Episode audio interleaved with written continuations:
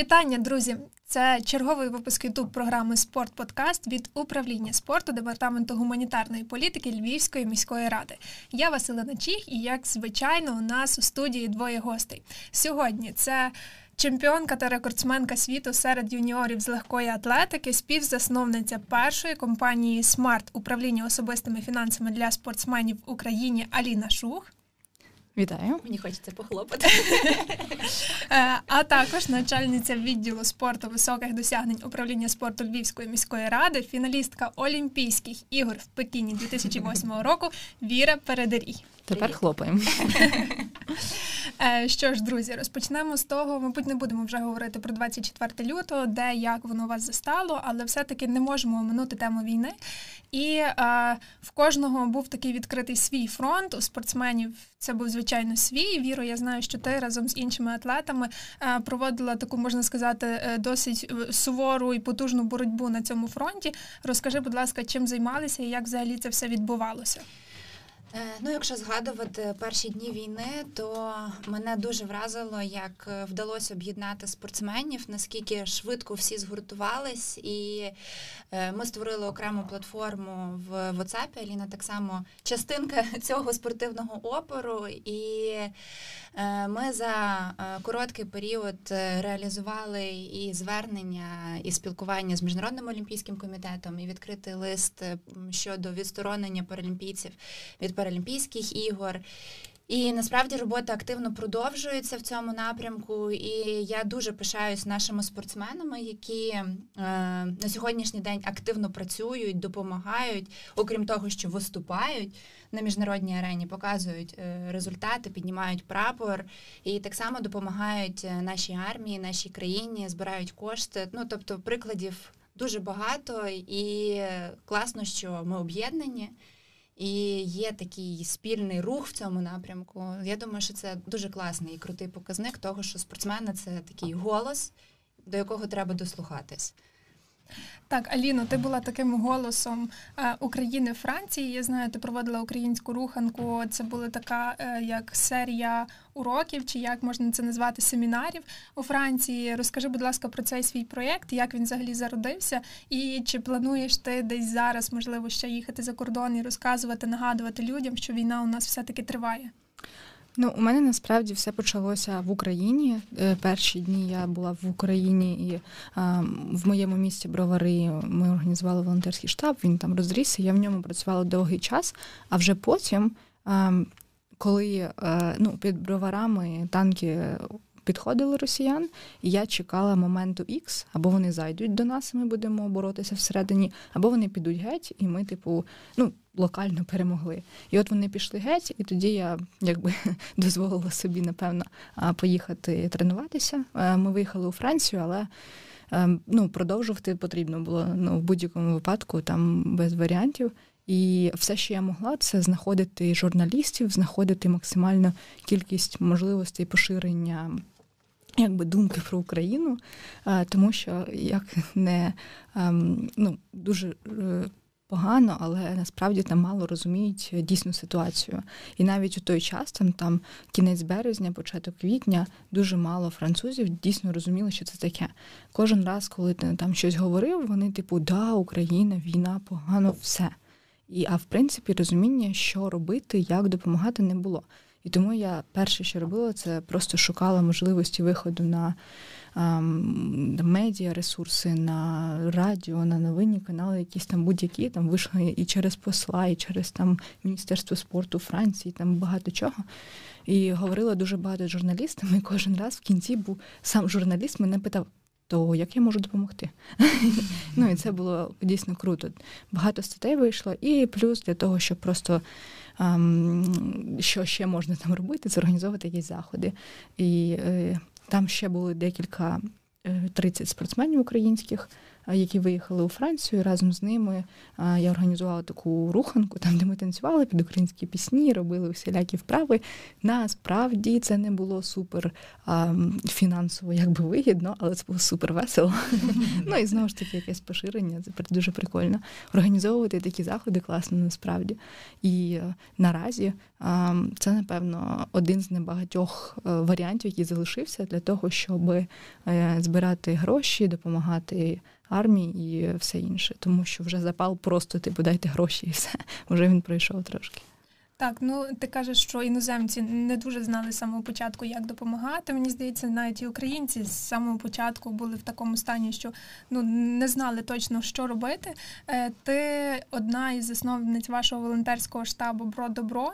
Е, як е, з самого початку от була налаштована робота? Я знаю, що він зараз активно функціонує цей штаб. Розкажи, будь ласка, ще про це.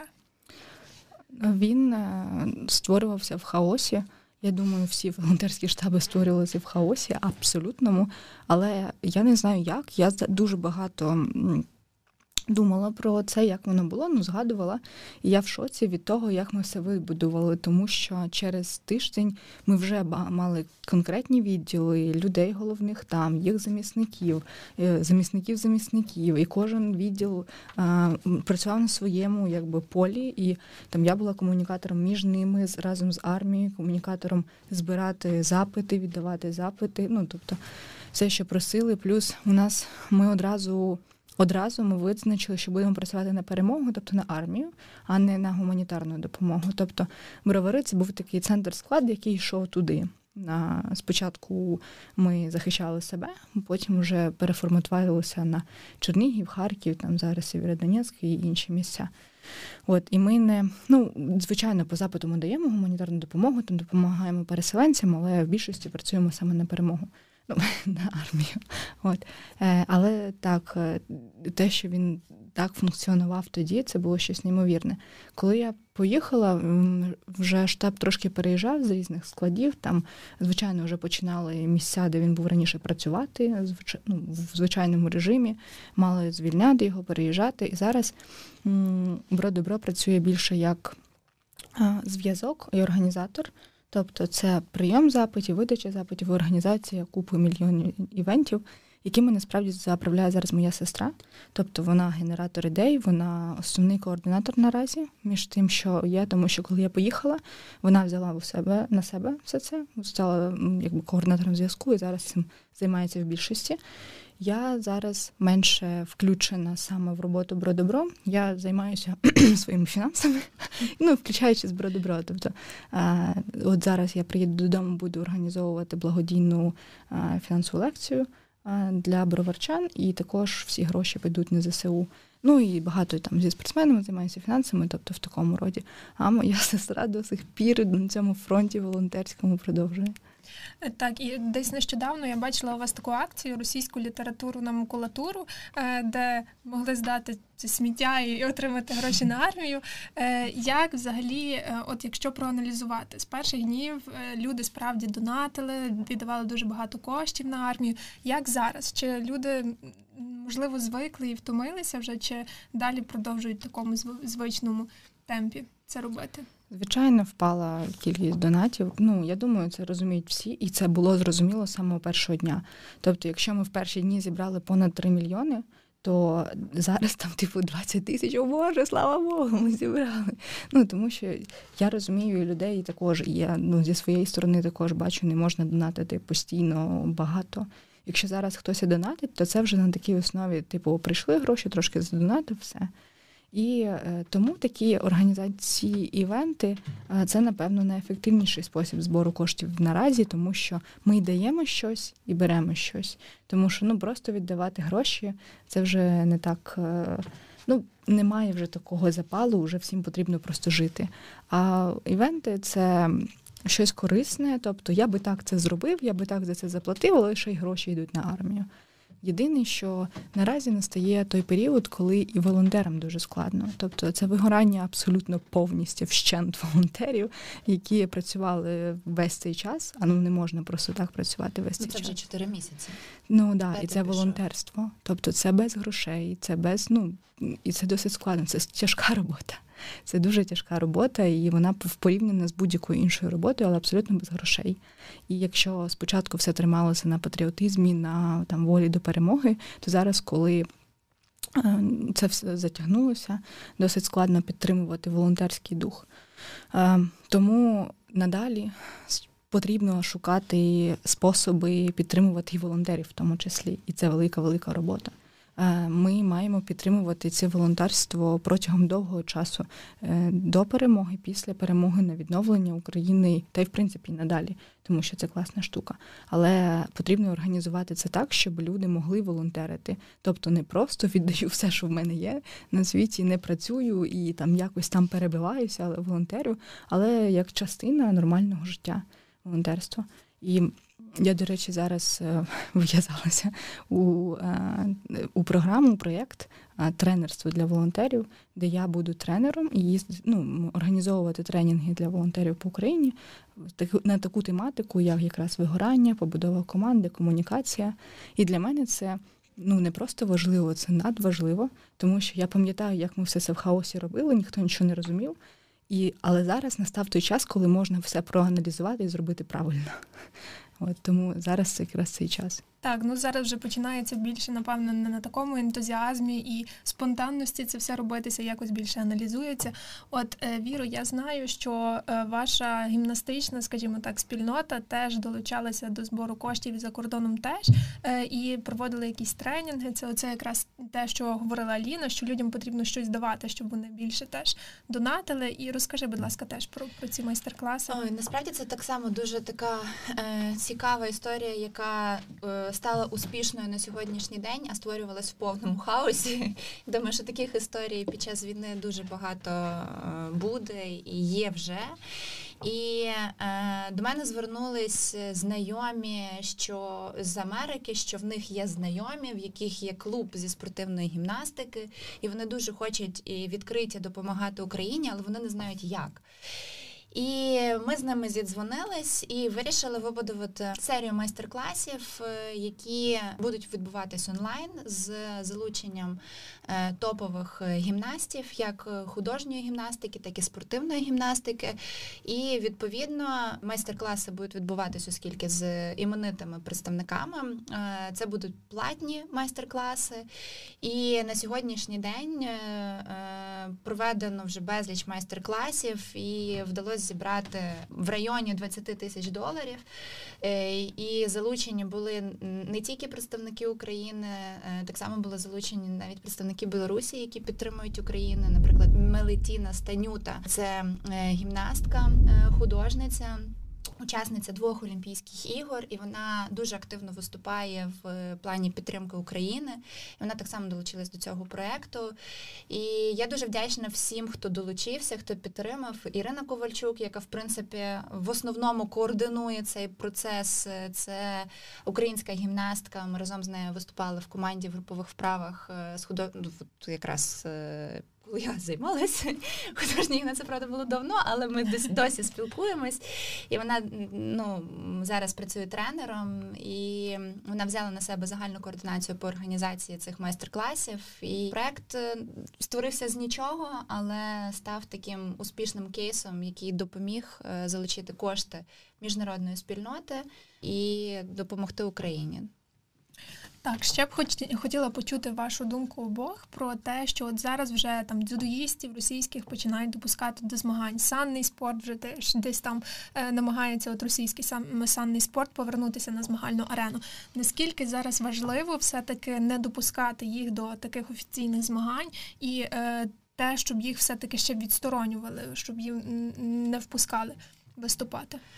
Е, в нас, до речі, нещодавно делегація е, України брала участь в засіданні комісії атлетів Європи, і була потужна делегація з чотирьох е, відомих спортсменів України: Ольга Саладуха, Ілля Каваша, Анна Різадінова і Дмитро Мицак. Це все члени нашої, нашої комісії атлетів України. І е, стикнулася якраз з тим, що Європа на сьогоднішній день змучилась від новин про Україну. І в них ніби життя продовжується, в них немає тої війни, і ці новини про Україну їх пригнічують.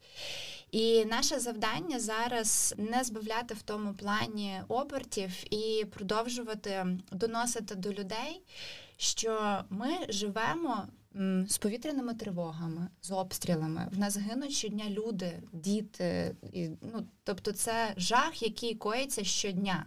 Тут важливо не тільки щоб спортсмени працювали. Нам дуже потрібна підтримка і керівництва Е, як міністерства, так і Національного олімпійського комітету, тому що е, тут з усіх боків має відбуватись тиск і має відбуватись е, пояснення, чому росіяни не мають права бути допущені до змагань. Я чесно, я собі уявити не можу змагання, на яких Україна і Росія бере участь. Ну тобто я не уявляю стан наших спортсменів, взагалі не уявляю.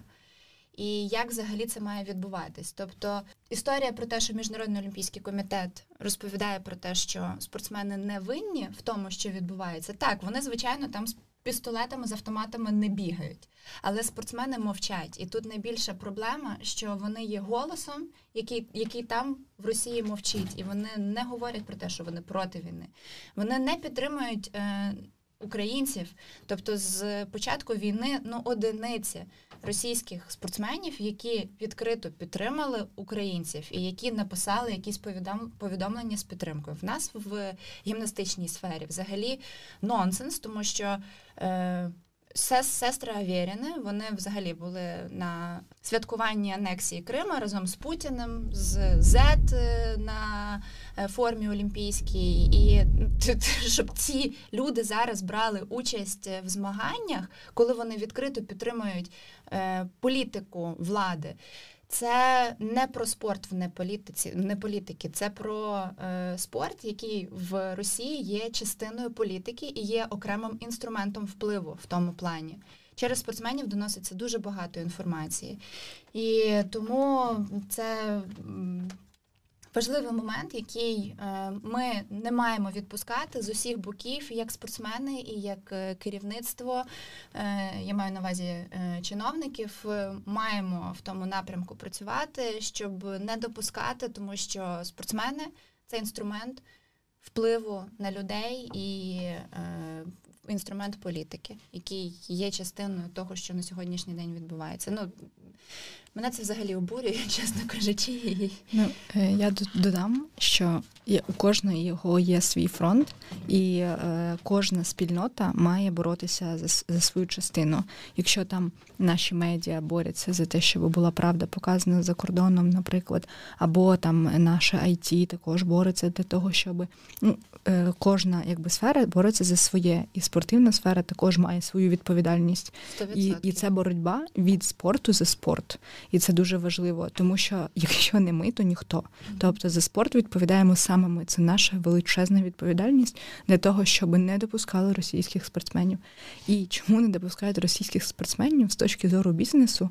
Спортсмени дуже круті амбасадори для будь-якого бренду, тому що за ними дуже багато людей спостерігають як за role models, за людьми, за якими можна слідувати, тому що вони там не п'ють, не курять, здоровий спосіб життя, сильні, гарні і так далі. І так далі. І дуже багато людей. Обожнюють а, саме слідувати за спортсменами, і багато брендів заключають контракти саме через це. І уявіть собі, що такий спортсмен одягає Z і починає там щось говорити про Росію. І ця сила бренду вона йде абсолютно в іншу сторону. І вона отак само діє на на е, цих всіх людей, які за ними слідують, дивляться тільки в іншу сторону. І тому е, ми маємо боротися. Це не просто боротьба, це все одно, що йти на фронт, тільки це з іншої сторони фронт. Я повністю погоджуюсь. І я повністю погоджуюся з цим. От е, Віра, ти сказала те, що іноземці вже десь втомилися, але е, вони не знають, що таке тривоги, що таке, коли там прилітають десь ракети, що таке, коли твої рідні воюють. Тому ну тут в нас трошки різне сприйняття, і вони десь не на одному рівні так сприймаються, як ми. Е, добре, перейдімо далі. Аліно, ти повернулася зараз до Києва, вже в Київську область. Як взагалі ситуація там? Ну, постійно в повітряні тривоги. А ми до них звикли, навіть коли бомблять Київ якщо це, слава Богу, не на твоя квартира, то е, ти вже якби це сприймаєш, типу, блін. Ну і все. Немає вже відчуття якогось там страху, паніки, звичайно, на цей момент, але все одно постійно повітряні тривоги. І я дуже часто, коли їду, наприклад, на велосипеді в броварах е, зранку рано в басейн, потім їду назад, і ще така там якась погода, якісь е, хмари, навкруги ці плакати, всі воєнні, і починається воєнна тривога, я десь в центрі, вона так гудить-гудить, і от ти їдеш, і ти зупиняєшся, бо їхати вже нема сил. Тому що ну, це це давить, гнітить дуже сильно. І ти стаєш і просто чекаєш і і не знаєш, що тобі в цьому житті робити. Ну потім ти включаєшся, їдеш там далі, і все нормально. Але е, ну, це напруження, воно дуже сильно відчувається просто через звук, який це є. Ну і звичайно, через постійну небезпеку, тому що. Часто ти просинаєшся, у тебе купа справ, ти дивишся в телефон, а там написано не виходьте сьогодні нікуди, сидіть краще вдома, сьогодні небезпечний день. Ти такий, блін, знову треба щось переплановувати чи не переплановувати, вже що робити. Тому я би сказала, що це дуже напружена ситуація, і ми живемо в напрузі в будь-якому випадку, але в такій настільки постійній напрузі, що вона стала рутиною. Угу. Ну і зараз у нас така ситуація, що тисячі українців покинули свої домівки, вони не можуть повернутися в свої міста до свого дому. Зокрема, е, у Львові є три модульних містечка для внутрішньопереміщених українців. Віро управління спорту організувало захід. Е, це було не такий одноденний, а багаторазовий захід. Спорт-активація. Розкажи про нього, про свої враження від того. Ну, ми, як управління спорту, з початку війни ми розуміли, що спорт має бути невід'ємною частиною життя людей, продовжувати залишатись, тому що спорт це е, те, що стабілізує психоемоційний стан. Спорт це те, що дає можливість трошки перезавантажитись, відволіктись, і е, ми спочатку. Почали проводити такі е, тренінги по е, школам, де були розміщені внутрішньопереміщені особи. Тобто це такі були е, по запиту е, тренування організовані.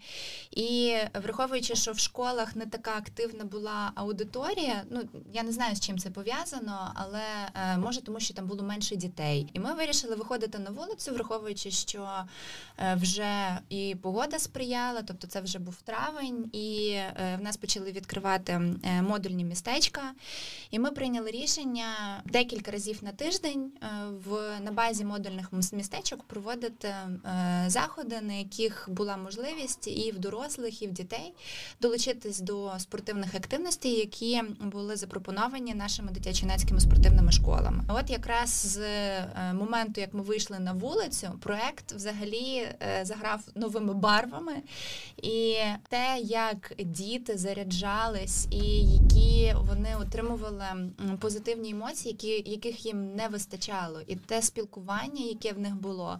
Е, тому що це так само був момент і соціалізації. Діти переїхали, вони нічого не знають, люди в новому місці. І захід був відкритий для львів'ян, тобто це була можливість спілкування е, з місцевими мешканцями. І на сьогоднішній день ми провели в двох модульних містечках 12 спортактивацій. Було залучено понад 3 тисячі осіб, і е, захід е, дав дуже позитивний такий резонанс, е, тому що реально спорт це те, чого від чого не можна відмовлятись навіть під час війни.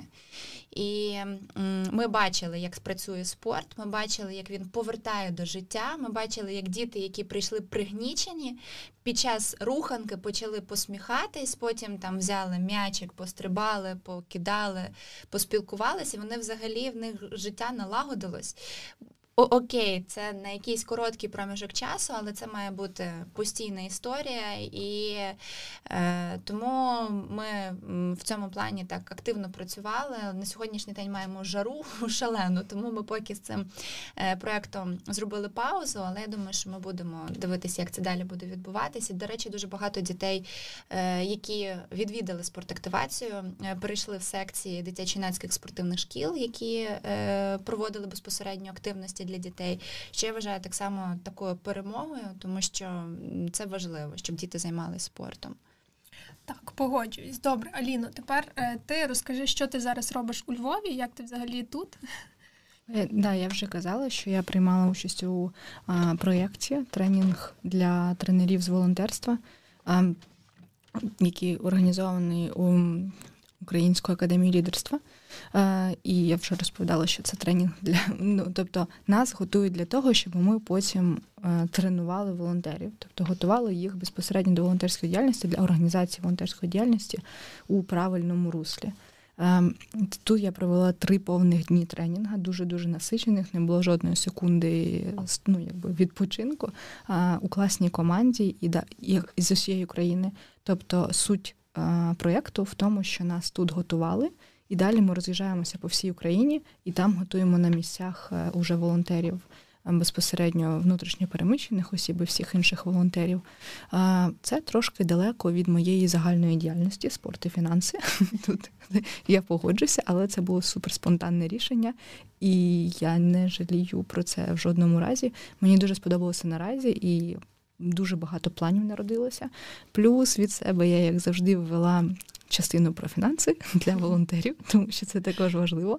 А, Тому що якраз такі волонтери це люди, які свідомо віддають свій час на недохідну діяльність, тобто свідомо знижують свої доходи. Да, Вони отримують набагато більше чогось іншого, тобто зв'язки, контакти, досвід і так далі.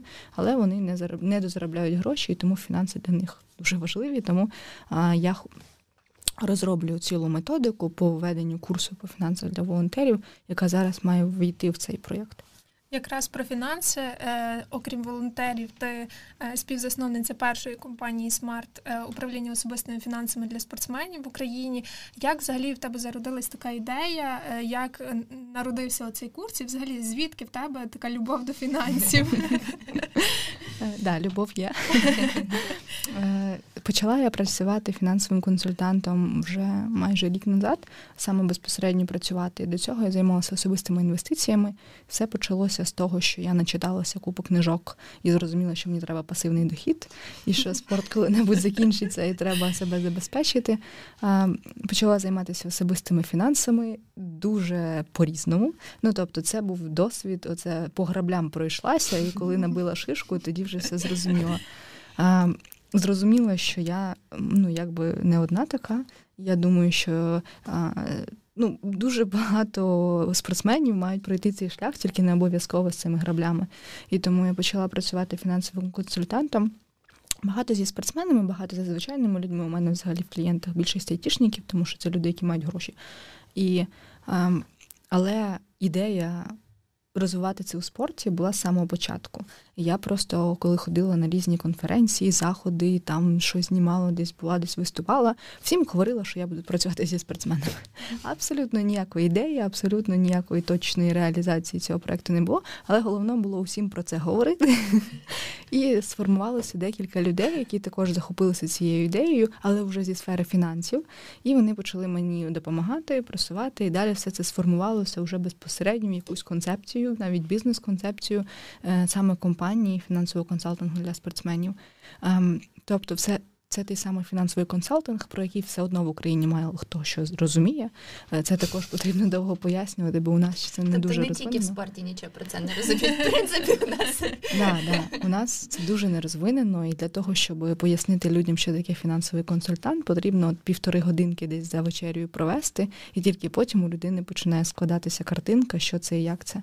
І це звичайній людині. Спортсмену йому взагалі по барабану. І тому я взяла собі таку нішу досить перспективну, але але цікаво. Е, Ну і мене це супер драйвить, тому що я прекрасно розумію. Е, специфіку спортивної кар'єри, і тут є напевно три основні моменти: що спортивна кар'єра дуже швидко закінчується, що спортивна кар'єра має дуже нестабільні заробітки, які залежать як від спортивної форми, так і від результатів, від е, Травми. контрактів. І третій це травми. Це ну досить мало діяльностей у світі, які можуть отак закінчитись. Mm-hmm. Ти тренуєшся ти на піку кар'єри, ти там не знаю, попав в аварію, наприклад, зламав ногу і вона, і ти далі не можеш бігати. І ти просто закінчуєш абсолютно все. Це досить велика специфіка спорту, яка безпосередньо зав'язана на грошах, тому що ну гроші це якби велика частина нашого життя, і без них, на жаль, нікуди. Я тут додам, що е, ми ми звикли сприймати спорт просто як сферу діяльності. а Мені здається, що вже на сьогоднішній день спорт це не просто сфера діяльності, там е, це сфера послуг, це бізнес відносин, і треба визнавати це і от реально вибудовувати новий підхід і е, співпрацювати якраз от з такого плана е, проектами, які будуть відкривати очі і спортсменам і не тільки спортсменам, тому що в нас федерації так само в цьому не дуже орієнтуються, які би мали би в тому напрямку активно допомагати в пошуку і спонсорів е, тих самих, і в принципі як на федерацію, так і на спортсменів, і загалом, тобто це акумуляція коштів, яка має відбуватися ефективно. Угу. Да, я повністю погоджуюсь, і тут е, з моєї точки зору у нас зараз дуже дуже слабо розвинена взагалі сфера фінансів у спорті від заробітку до збереження.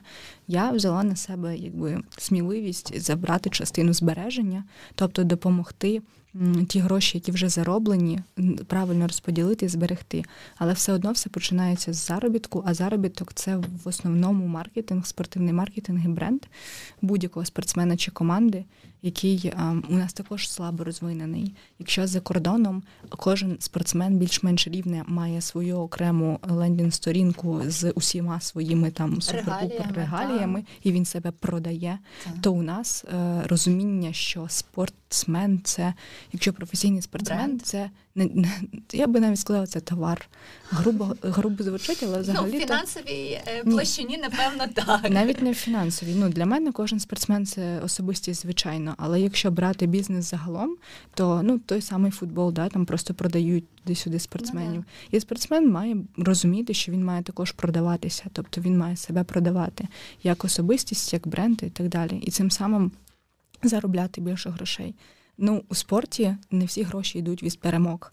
Ну, е, Меншість набагато велика меншість іде від перемог, і немає ще розуміння цього у спортсменів. Угу. Тобто, коли я проводила інтерв'ю, опитування, я проводила дуже великі опитування по видам спорту, і е, абсолютно у всіх видах спорту ситуація була типу 0,1% топів заробляють класно, всі інші заробляють як звичайна зарплата в Україні або менше.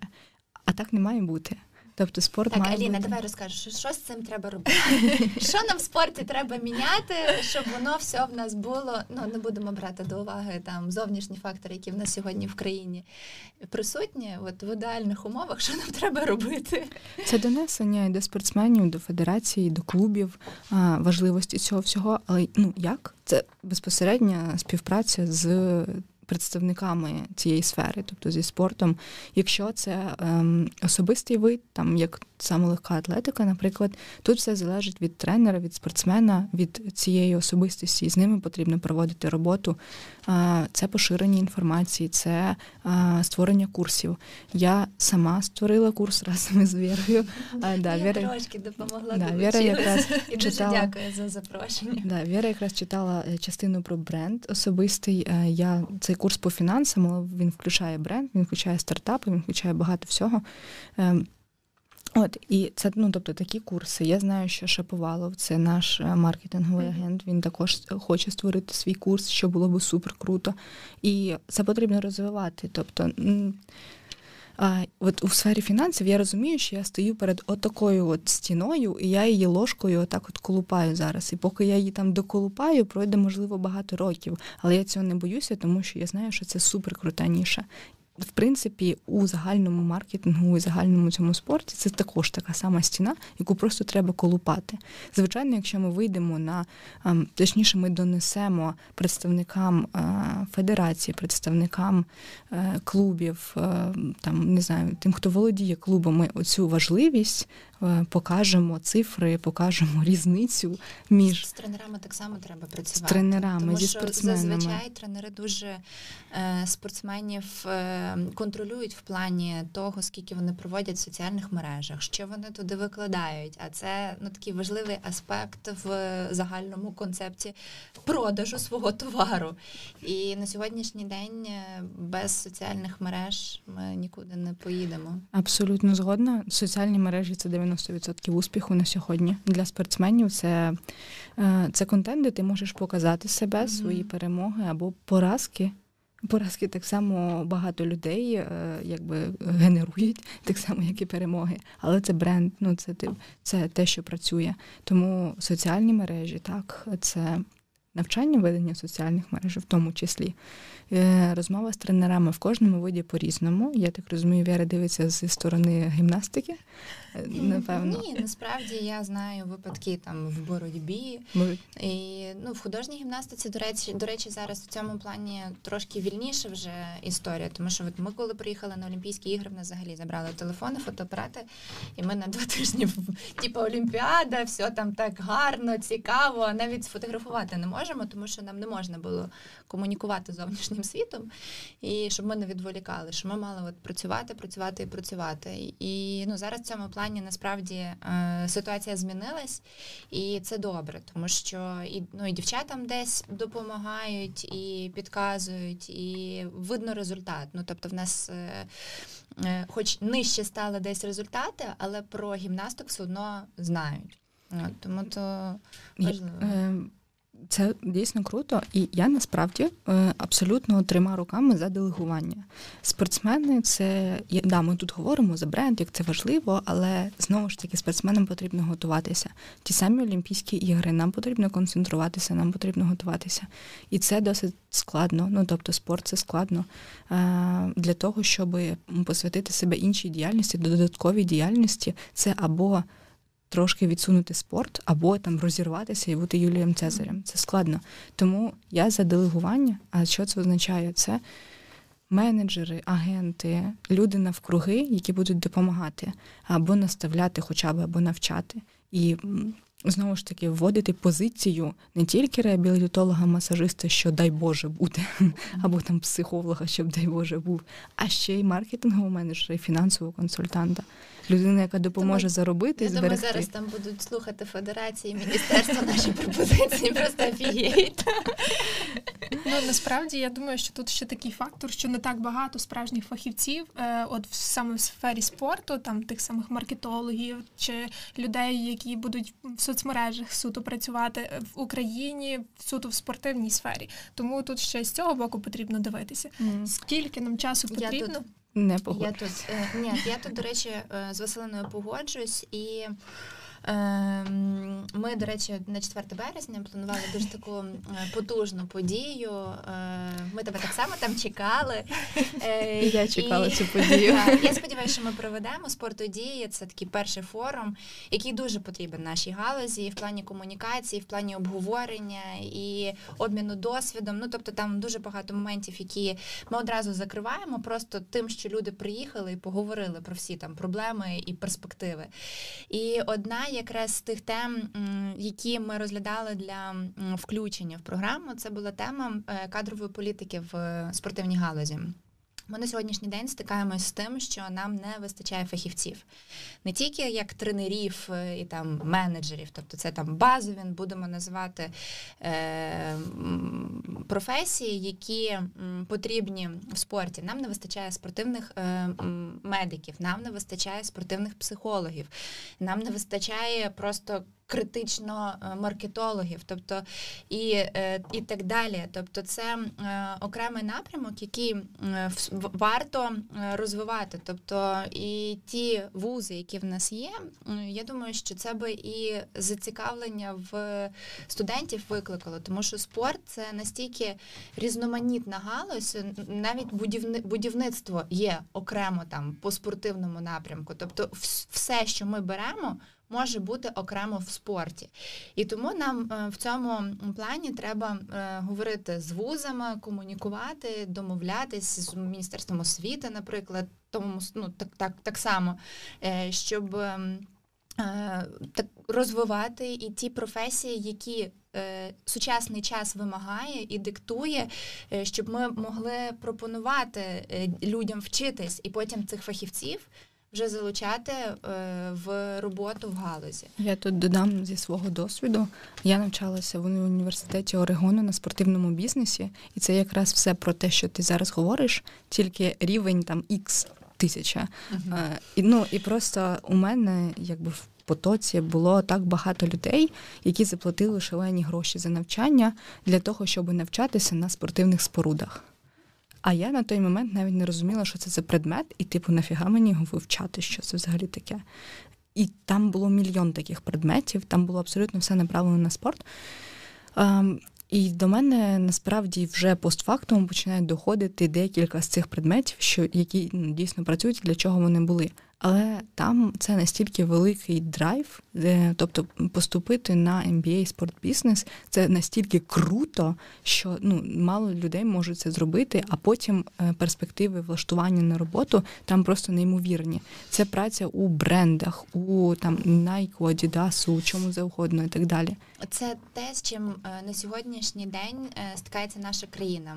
В нас спорт не є таким популярним і крутим рухом. Тобто, е, як в Америці, в Америці е, будь-який вихідний, е, що робить родина з дітьми? Вони йдуть дивитись там баскетбол, вони йдуть дивитись там якийсь матч з американського футболу, зі спортивної гімнастики, там просто збирають шалені аудиторії і зали, і народ сходить взагалі з розуму, тому що це емоції, ті емоції, взагалі, які людина утримує під час змагань перегляду змагань, е, це ти ніде їх не знайдеш більше. Ніде. І тут насправді дуже багато і соціальних аспектів, які е, спорт вирішує. Тобто це десь і клапан безпеки, в тому плані, що е, людина, яка там знервована на роботі, така вся недобра, вона прийшла повболювала за свою команду, всю туди негативну енергію тими криками, оплесками виплеснула, і все. І людина щаслива вже пішла з того е, змагання, задоволена і вже не знервована, не буде вона вдома сваритися, там не знаю, не будуть ніяких там негативних наслідків. І в нас в Україні насправді це той потенціал спорту, який ще не розвинений. І ми у Львові насправді в цьому плані так само дуже активно працюємо і будемо працювати, е, щоб виховувати спортивну культуру. Тобто, це е, окремий взагалі напрямок, е, в якому спорт має бути. Е, популярним напрямком. І от коли відбуваються ті самі марафони, там це ж так само, це просто це шалена аудиторія людей, фанатів спорту, які там я не знаю, подолали купу кілометрів для того, щоб взяти участь в тих змаганнях, е, пробігли, подолали дистанцію, отримали задоволення, і, і і, всі довкола люди, які виходять, вони їх підтримують оплесками. Так само клас, молодці, браво, ви найкраще. Нас на сьогоднішній день ще з цією спортивною культурою є проблеми, і це та. Той напрямок, з яким ми маємо працювати, ми маємо робити спорт е, крутим і популярним. Він такий і є. Просто в нас чомусь е, люди це ще не зрозуміли. Тобто, може, десь то яблуко ще не вкусили, щоб зрозуміти, що воно класне. І тому ну тут я вважаю, що це. Е, той напрямок, в якому ми будемо розвиватись, тому що і мені дуже імпонує, що президент наш дуже сьогодні підтримує спорт. Він в цьому бачить потенціал. І я вірю, що ми будемо крутіше за Америку. Я тут додам, а чому спорт в Америці настільки популярний. По-перше, це комерція, тобто це гроші. Ну це шоу-бізнес. Професійний спорт по визначенню шоу-бізнес. 100% Але погоджуюсь. У нас е, з радянської системи завжди все йшло від держави, і фінансування держави ні в кого немає ніяких стимулів. І ну блін, це пояснювати навіть не потрібно. Yeah. Тому це комерція. По-перше, а по-друге, з точки зору. Для того, щоб люди ходили дивитися баскетбол, замість того, щоб йти в кіно або в ресторан, це все конкуренція, і треба вигравати цю конкуренцію. Yes, Це знову ж таки це правильна реклама, це знову ж таки правильне позиціонування. І е, просто Спорт настільки окрема е, частина розваг, тому що люди, коли вболівають за когось, наприклад, за свою улюблену команду, і після того, як ця команда відіграла, і людей питають, як там виступила ваша команда, і людина скаже: або ми виграли, або вони програли. Тобто, ви розумієте, що люди Перемогу з настільки, да, вони настільки беруть це на себе. Чому це настільки емоційний да, вид ну, розваг перегляду? Люди, коли бачать, що хтось перемагає чи програє, вони беруть себе на себе. Вони, коли ти дивишся фільм або театр, ти ніколи так не будеш робити. Як там Джульєта? Ну там ми померли, чи я не знаю, ну як що сказати. Да? Ну, Тобто ти ніколи не будеш це транслювати на себе. з собою. Да, А спорт це дійсне транслювання. Тому такі. Е, часто за кордоном у нас набагато менше е, є фанати прямо на все життя.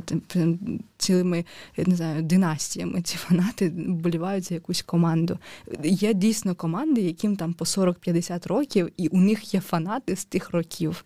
І це дійсно круто. Тому, як ти кажеш, у спорту є потенціал, але його потрібно комерціоналізувати, як на мене. Ну, Ні, це галузь, з якою просто е, цікаво працювати, розумієш? Ну, тобто, це е, є такі сфери діяльності, які себе вже от показали. Тобто, от там є так, все. Ну тобто, там вже стеля, і ти далі того вже не стрибнеш. А в спорті насправді в нас в Україні є дуже такий великий потенціал з нашими спортсменами, і в нас супер талановита нація. І я вважаю, що ми можемо, і якраз наше покоління, я дуже вірю, що ми можемо змінити якраз і цю спортивну культуру, про яку я говорю. І там років через 50 в Україні спорт так само буде головною розвагою ну, там, я, я погоджусь, дня. Я на зараз це також бачу років через 50, і з точки зору е, спорту як. Е, якби ну, розвитку самого спорту, і з фінансів, і з маркетингу, з усіх сторін, але насправді е, на моєму не дуже довгому досвіді світ настільки швидко змінюється, і те, що ти думав, е, буде на наступний рік, воно там змінюється тільки в 10 разів більше. Uh-huh. У нас же світ прискорюється. Ті частини змін, які були 100 років назад, вони проходили за 10 років, uh-huh. а сьогодні вони проходять за місяць. І це дійсно так, це вже доказано. І чим далі ми йдемо, тим швидше йдуть зміни. Далі вже цей місяць буде займати тиждень, а потім і день.